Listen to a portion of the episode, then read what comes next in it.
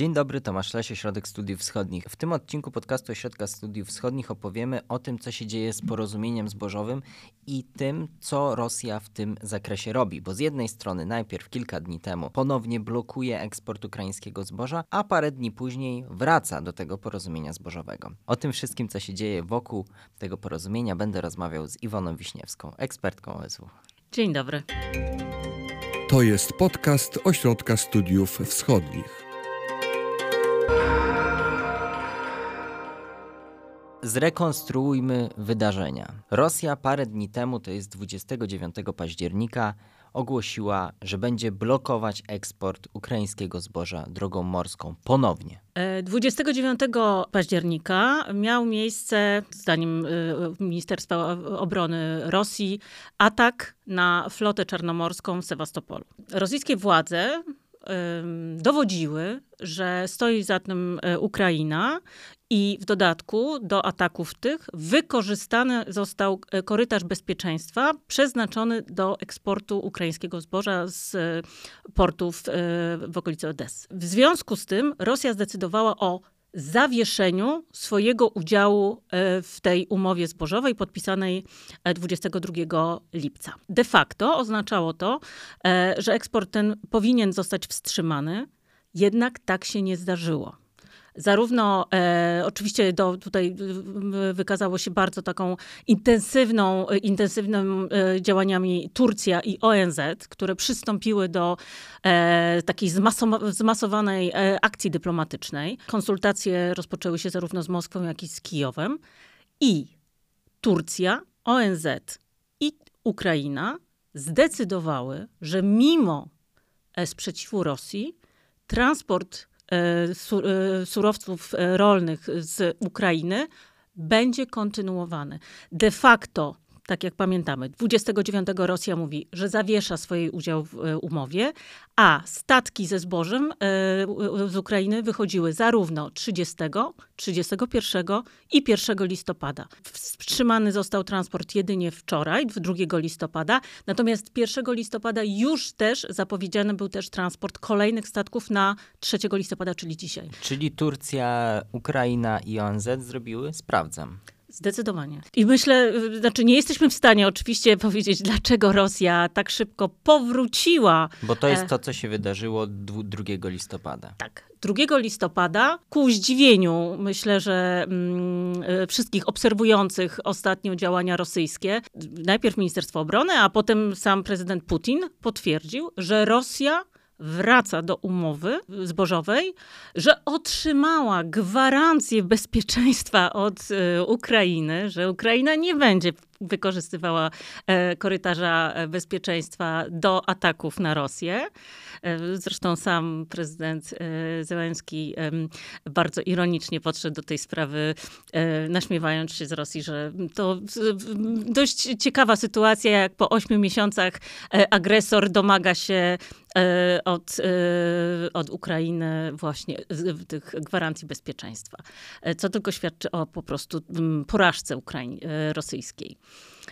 No więc właśnie tego 2 listopada Rosja zdecydowała, że wraca do umowy i de facto ten korytarz transportowy zostaje odblokowany. To jest też ciekawy przykład na to, jak ten Mówimy często o tym, że i często w rozmowach z wami z ekspertami pojawia się ten wątek właśnie e, argumentu, że nie można się uginać przed rosyjskim szantażem, że trzeba, e, trzeba odpowiadać na to.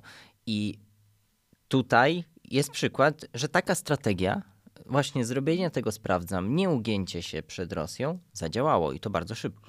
Znaczy, z tego, co widzimy, to tak, tak to wygląda, bo rzeczywiście to, co my obserwujemy, nie mamy dostępu ani do informacji, jak wyglądały rozmowy e, turecko-rosyjskie. Nie wiemy, e, e, czy były jakieś tam konsultacje z Zachodem. W związku z tym nie znamy tej całej kuchni. Natomiast e, obserwując to okiem analitycznym, te wszystkie, to, tą całą sytuację, która ma miejsce, to jakby nasuwa się prosty, prosty scenariusz. Tak, e, e, Turcja zwłaszcza nie ugięła się e, przed e, rosyjskim szantażem i w efekcie Rosja co mogła zrobić, tak? Nie, nie miała instrumentów, żeby zablokować. Jeśli rzeczywiście e, nadal Rosja byłaby poza, tym, poza tą umową i dzisiaj, tak jak było wcześniej zapowiedziane, te statki wyszłyby znowu z portów ukraińskich, to jedyny sposób, w jaki można je zatrzymać, to je ostrzelać. Znaczy, to jest kompromitacja dla, Ro dla Rosji i praktycznie, po pierwsze, Rosja wchodzi w zasadzie w konflikt z Turcją, bo Turcja jest żywotnie zainteresowana kontynuowaniem tego, tego eksportu i y, państwami globalnego południa, e, dla, które dla Rosji w obecnej sytuacji e, sankcji e, no, są po prostu no, bardzo ważnym partnerem. Żeby chociaż zachowały neutralność. E, dokładnie. No, czy sami widzimy, że przez te od, w zasadzie od marca, czyli od momentu rozpoczęcia wojny, e, Rosja nie zyskała sojuszników w głosowaniach e, ONZ, natomiast e, utrzymuje tą stabilną neutralność ze strony państw globalnego południa. A, a czy zbliżający się szczyt G20 może mieć tu też coś? No oczywiście jakby też wydaje nam się, że, że ta, ta szarża z 29 e, października Kremla, ona też do końca nie została przemyślana. Z jednej strony mm, ta wieczna polityka rosyjska, że jeśli czegoś chcemy, to trzeba po prostu cały czas podnosić stawkę i e, w ten sposób nasi partnerzy się ugną i zdecydują się na rozmowy z nami, a w tym momencie dla Kremla jednym z ważniejszych elementów to jest właśnie wymuszenie na Zachodzie, zwłaszcza na Stanach Zjednoczonych, rozmowy i usiąść, ściągnięcie Stanów Zjednoczonych do e, stołu rozmów. No i takim idealnym idealną okazją mógłby być właśnie szczyt G20 w Indonezji, Natomiast e, po, po, tej, po tej decyzji rosyjskiej e, o wycofaniu się z e, umowy zbożowej, z Waszyngtonu tylko popłynęły sygnały, że w tej sytuacji nie mamy w ogóle o czym mówić. Tak? I prezydent Biden nie jest zainteresowany rozmowami z prezydentem Putinem, czyli dodatkowy argument świadczący o tym, że Rosja niczego nie zyskuje, wychodząc z tej, z tej transakcji, zwłaszcza, że transakcja ta, umowa jest ważna do 19 listopada. I teoretycznie 19 listopada Rosja może jej po prostu nie przedłużyć. E, więc ta, ta, ta szarża obecna była zupełnie niepotrzebna. E, jeśli Rosja chciałaby mm, e, ten, ten, tą umowę bojkotować, nadal może to zrobić 19, jakby sama podaje tysiące argumentów, dlaczego powinna się wycofać. Nie satysfakcjonuje jej sposób realizacji tej umowy, więc jakby już sama sugerowała wcześniej, że, że nie zamierza jej przedłużyć. To, co jest jeszcze ciekawe w tej sprawie i to, o czym pisałaś w analizie na sw.waw.pl, którą także polecamy, to też okoliczności tej decyzji. To znaczy, że Ministerstwo Obrony, Obrony Rosji informuje o tym, a praktycznie w tym samym czasie Pieskow, rzecznik Putina, nic o tym nie wie. Znaczy, to, y, to też pokazuje, jak w wąskim gronie była podejmowana ta decyzja. E, prawdopodobnie tak samo jak decyzja o e, zawieszeniu umowy. Ponieważ faktem jest, że akurat umową e, zbożową zajmuje się Ministerstwo Obrony. Ze względu na to, że to e, ten korytarz bezpieczeństwa, Morze Czarne, flota czarnomorska, więc od początku to tym, tym podmiotem odpowiedzialnym za prowadzenie negocjacji z Turcją, Ukrainą i ONZ było Ministerstwo Obrony.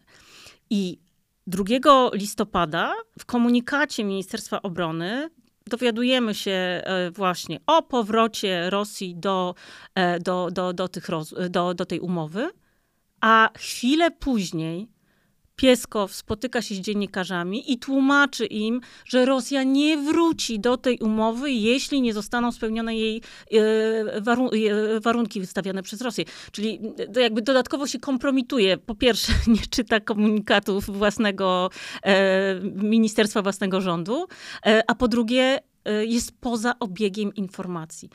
Tak samo w absolutnym niezrozumieniu byli rosyjscy propagandyści wczoraj. Naprawdę przesłuchałam kilka e, tych programów i e, znaczy też usiłowałam się dowiedzieć, mia, miałam, miałam nadzieję, że to oni mi wytłumaczą, co się wydarzyło, e, bo mają jakąś już, dostali jakieś e, materiały, które Kreml im przesłał, żeby tłumaczyć to. I okazało się, że oni e, byli bardzo rozczarowani i krytyczni wobec decyzji Kremla, a przede wszystkim, no jakby totalna dezaprobata do pomysłu gwarancji udzielanych Rosji przez Ukrainę, e, z którymi Kreml chwali się i dzisiaj po raz kolejny to podnosi, że to był ten argument I sami- decydujący. I sami propagandyści to krytykowali w pewnym Tak. sensie. Tak, zdecydowanie. Znaczy, jakby e, rozumiem, że po prostu nie dostali informacji, co tak naprawdę mają mówić. Ale żeby ten ton tego naszego podcastu nie był zbyt optymistyczny, musimy powiedzieć o tym, że mm, to nie rozwiązuje problemów, bo pojawia się data 19 listopada. Zgadza się. 19 listopada mija e, oficjalnie e, te 120 dni, na które wstępnie umowa została mm, zawarta i e, może być ona kontynuowana pod warunkiem, że wszystkie ze stron mm, zgodzą się na to.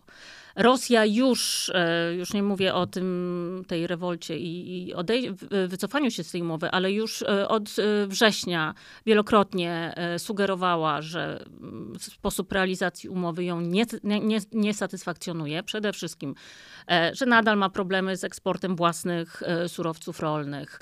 E, Że Ukraina e, tam wykorzystuje e, ten korytarz bezpieczeństwa nie tak, jak powinna, że zboże ukraińskie nie trafia do państw najbardziej potrzebujących, a przede wszystkim do państw bogatych europejskich. Więc tych argumentów było wiele. Zresztą sam nawet atak na, morsk, na most krymski też był, Rosja usiłowała powiązać z korytarzem zbożowym. Więc można się spodziewać, że rzeczywiście e, Rosja nie będzie chciała przedłużyć tego, tej umowy. No albo e, wszystkie te argumenty wykorzysta do tego, do mm, jakby negocjacji, do, do kolejnego handlu e, z Turcją i Zachodem i będzie do, domagała się pewnych koncesji. Chociaż, co ciekawe, wczoraj prezydent Putin mówiąc o powrocie do transakcji, jednocześnie zapowiedział, że nawet jeśli Rosja wycofa się ponownie z tej umowy, bo Ukraina nie będzie przestrzegała tych gwarancji, które właśnie przekazała, to e, mimo wszystko Rosja nie będzie e, w żaden sposób e, przeciwdziałała transportom ukraińskiego zboża do Turcji. Czyli zostawił furtkę świadczącą o tym, że nawet jeśli Rosja się z tego wycofa, eksport ukraińskiego zboża morzem całkowicie nie zostanie e, wstrzymany. No to to jest w ogóle e, totalna, e, totalne e, rewolta i totalne odwrócenie, e, odwrócenie stanowiska rosyjskiego.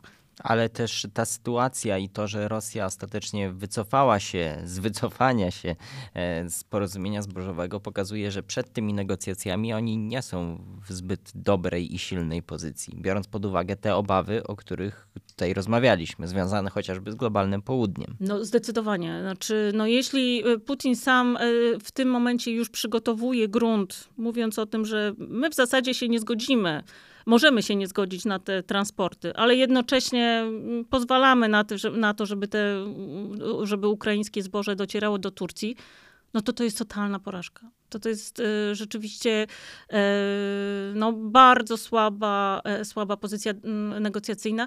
No i y, co, co oczywiście jest zrozumiałe, bo, te, bo państwa globalnego południa naprawdę e, potrzebują tego zboża. I, e, i, I to, że Rosja robiłaby w tej sytuacji, bo to problem polega na tym, że wycofanie się Rosji pogarsza sytuację. To nie jest ta sytuacja e, z lipca, kiedy transport był, e, tych dos- dostawy ukraińskie były już wstrzymane od e, 4-5 miesięcy.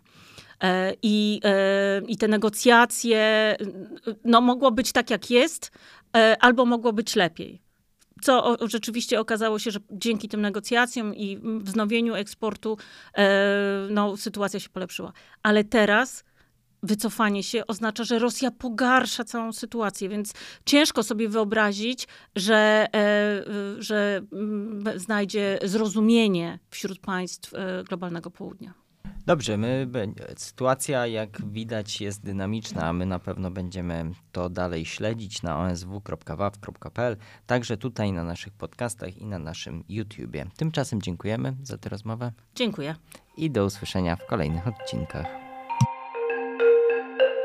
Wysłuchali Państwo podcastu Ośrodka Studiów Wschodnich. Więcej nagrań można znaleźć na stronie www.osw.waw.pl.